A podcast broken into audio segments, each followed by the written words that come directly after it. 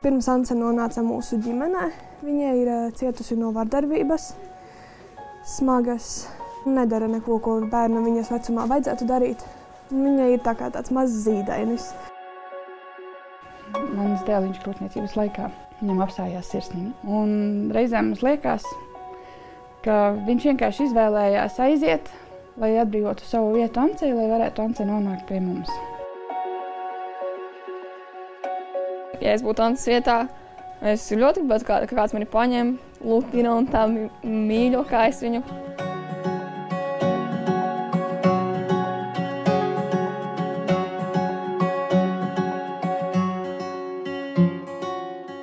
Ivita Krevice ir septiņu bērnu mamma.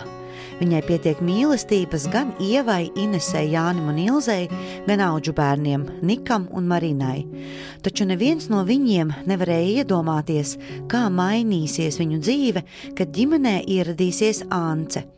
Tobrīd zīdainītis, kas pārcietis neiedomājumu vardarbību. Mazulītes stāvoklis bija tik kritisks, ka medicīnas dokumentos fiksēta arī ārstu ideja par dzīvību uzturošu aparātu atslēgšanu. Bet Ance izvēlējās dzīvot. Tā ir mana mazā auga māsā Ance. Nu, jau viņa pie mums ir vairāk nekā gadu. Viņa ir tas ļoti īpašs gadījums ģimenē, ir es teiktu, kaut kas, kas ļoti, ļoti savieno visu ģimeni un saved kopā visus, jo visi vienmēr skraida kur ancīte, ko ancīte dara, paņem no tevis ancīti, tu noguris. Un, un tā ļoti, ļoti. Šodien viņai ir uh, labs garas stāvoklis. Tas skaitās labs, jā. Uh, viņai patīk, uh, ja dzird, ka ir cilvēki mājās citi. Uh, nu, sveši pēc balsīm.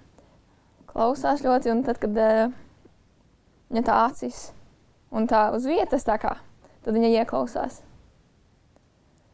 Jā, un ja jau pati arī kaut ko iepriekš kā radīt tās skaņas un komunicēt, tas noteikti nozīmē, ka viņai labs garas stāvoklis ir.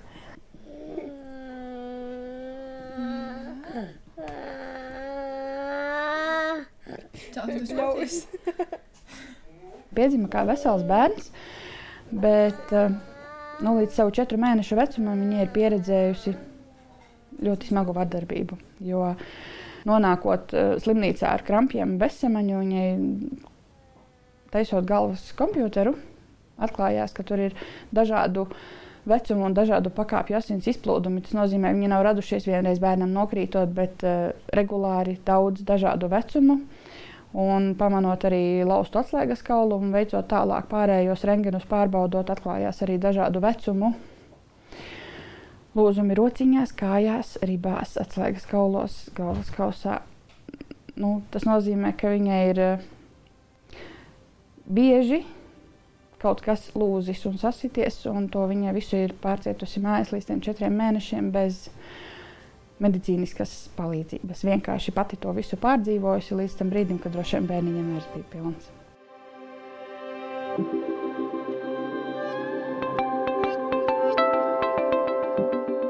Mūsu tā īpašā sakritība ar Anci ir arī tā, ka viņa ir dzimusi tieši tajā laikā, kad es paliku stāvoklī ar savu dēliņu. Un tajā augustā, kad viņai tas vissmagākais brīdis bijis, kad ir pieņemts lēmums, ka nu, diez vai Anta izdzīvos, mans dēliņš grūtniecības laikā viņam apstājās sirsniņa. Un reizēm mums liekas, ka viņš vienkārši izvēlējās aiziet, lai atbrīvotu savu vietu Ancei, lai varētu Ance nonākt pie mums.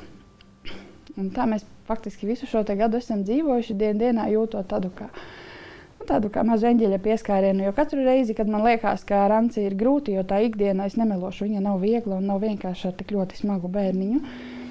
Bet katru reizi, kad man uznāk kaut vai mazākās šaubas par to, vai, vai, vai es to varēšu, notiek kaut kas ļoti labs, kā zīme tam, ka nu, tam ir jānotiek, ka tā ir pareizi. Tev patīk?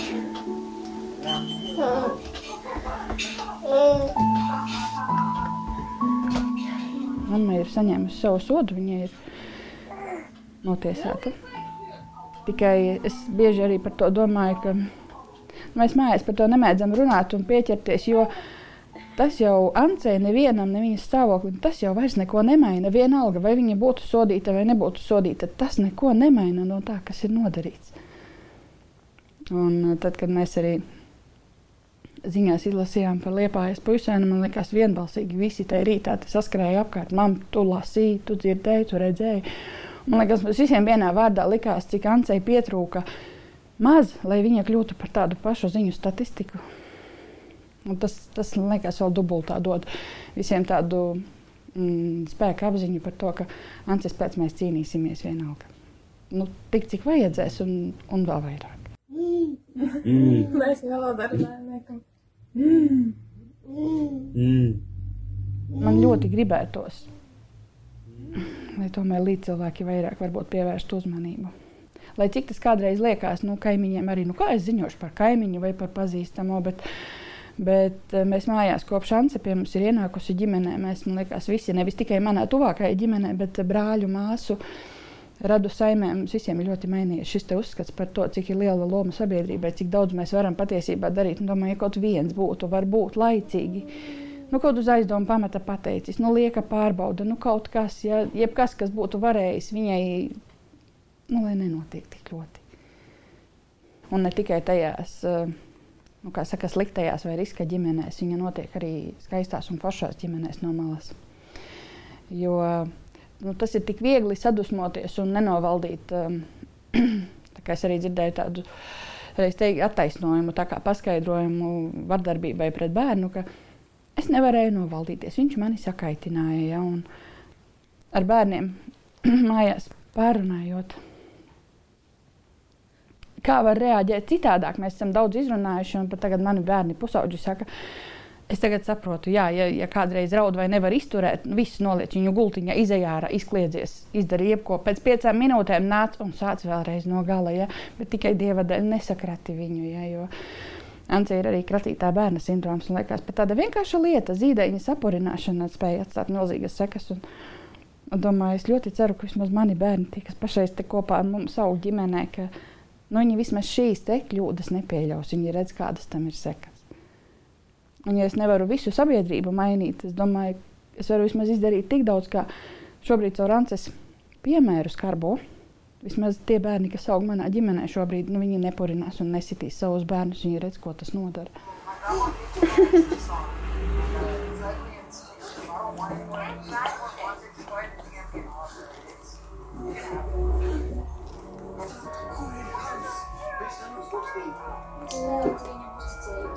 Iepriekš mēs ēdām arī līdz tam, kad ar karotīti ēda, bet uh, viņa sāka aizrīties. Un, uh, tas bija īstenībā viņai ir.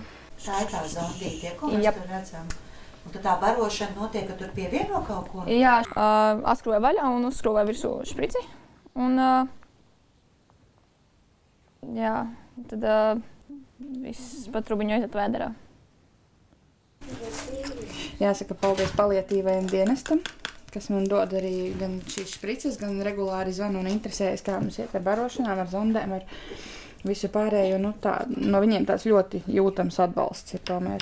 Es esmu bijusi no 2003. gada ārsta palīgs un medmāsa ģimenes ārsta praksē. Un eh, pēc tam, kad no medmāsas izmācījos tālāk par ārsta palīgu, tad kā felšeris laukos divos felšerpunktos strādāju divās slodzēs. Šobrīd gan esmu pilna slodzes mamma. Bet tas nodara šīs zināšanas. Tagad. Uh, jā, viņas nodara. Man jau īstenībā medicīna vienmēr ir bijusi ļoti tuva un mīļa joprojām. Ļoti, ļoti.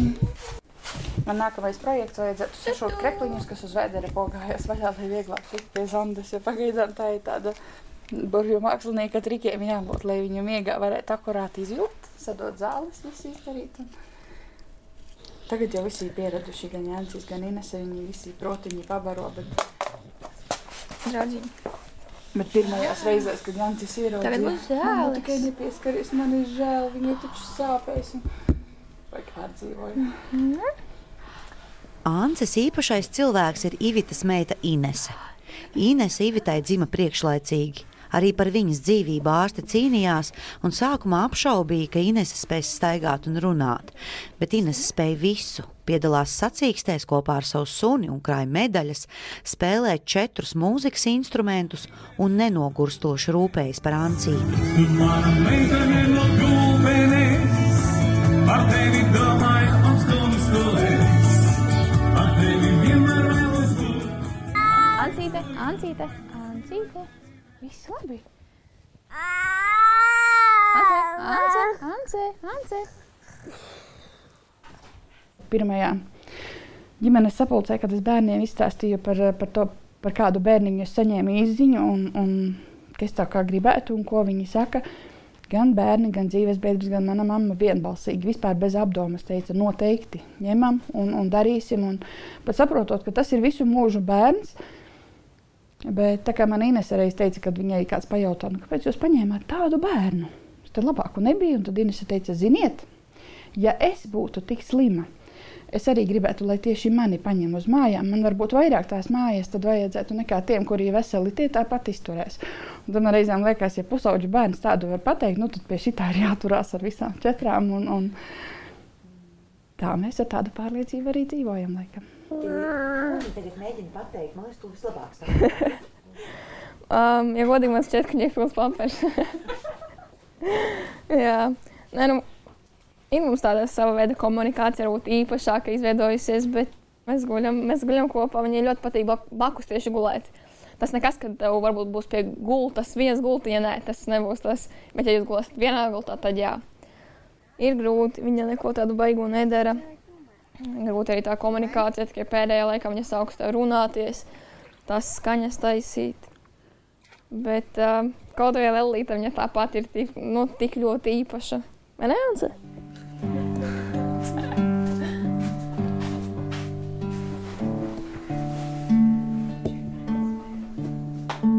Es esmu spēlējis pilnīgi visu ansēju, bet uh, akordeons pieļauju, ka tāds pa skaļu ir klavier, nu, klavieris viņai patīk arī. Bet ģitāra laikam ir tas, kas visvairāk patīk. Jā, un, un, un, un bieži sanāk viņai spēlēt, arī bieži pie manis viņa ir un es trenējos savā istabā, tad, tad viņa ļoti klausās. Un kad var redzēt viņas acīs, ka viņai tas interesē un viņa tiešām ieklausās. Tā arī Krevici būtu dzīvojuši un cīnījušies vieni paši, bet meklējot iespējas Ancei palīdzēt, Ivita uzgāja klīniku Polijā. Terapijai bija nepieciešami 8000 eiro, un viņa nolēma lūgt citu cilvēku atbalstu. Esmu pieradusi vienmēr visu tikt galā pati un nekad nevienam nejautāt palīdzību. Nu, nekad, lai, lai cik būtu sevi bērni slimojuši vai grūti.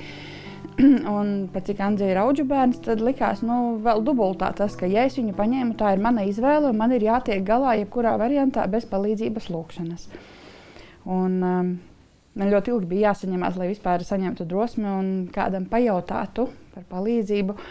Un es to darīju ļoti. Um, kautrīgi, un nepārliecināti un bailīgi. Un, un patiesībā jau biju sagatavojusies fonā, ka, nu, ja nu, ja nu kas, galvenais, ka mums ir šī polija, ka viņa ir iespējama. Un, nu, ka savāksim no radiem un no paziņām paši un tiksim galā paši ar visu. Un, un, un, tad, kad es uh, pirmos skaitļus redzēju, redzēju komentārus un cilvēku atsaucību, kas man arī privāti pēc tam zvanīja, pazīstami. Un, nu, tā visa diena pagāja tādā eiforijā. Man liekas, ka es vispār nespēju noticēt, ka tas tiešām notiek.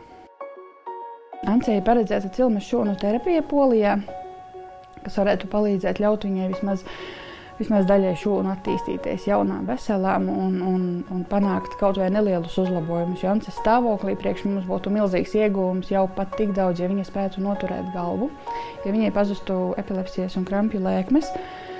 Jo līdz šim viņai bija tā, ka bija vairāk kā 20 reizes dienā varēja būt krampju lēkmes, un tās bija katru dienu. Un, un dēļ krampjiem mēs nevarējām veikt arī pilnvērtīgu rehabilitāciju, masāžas, vingrošanas un nekādu slodzi viņai likt.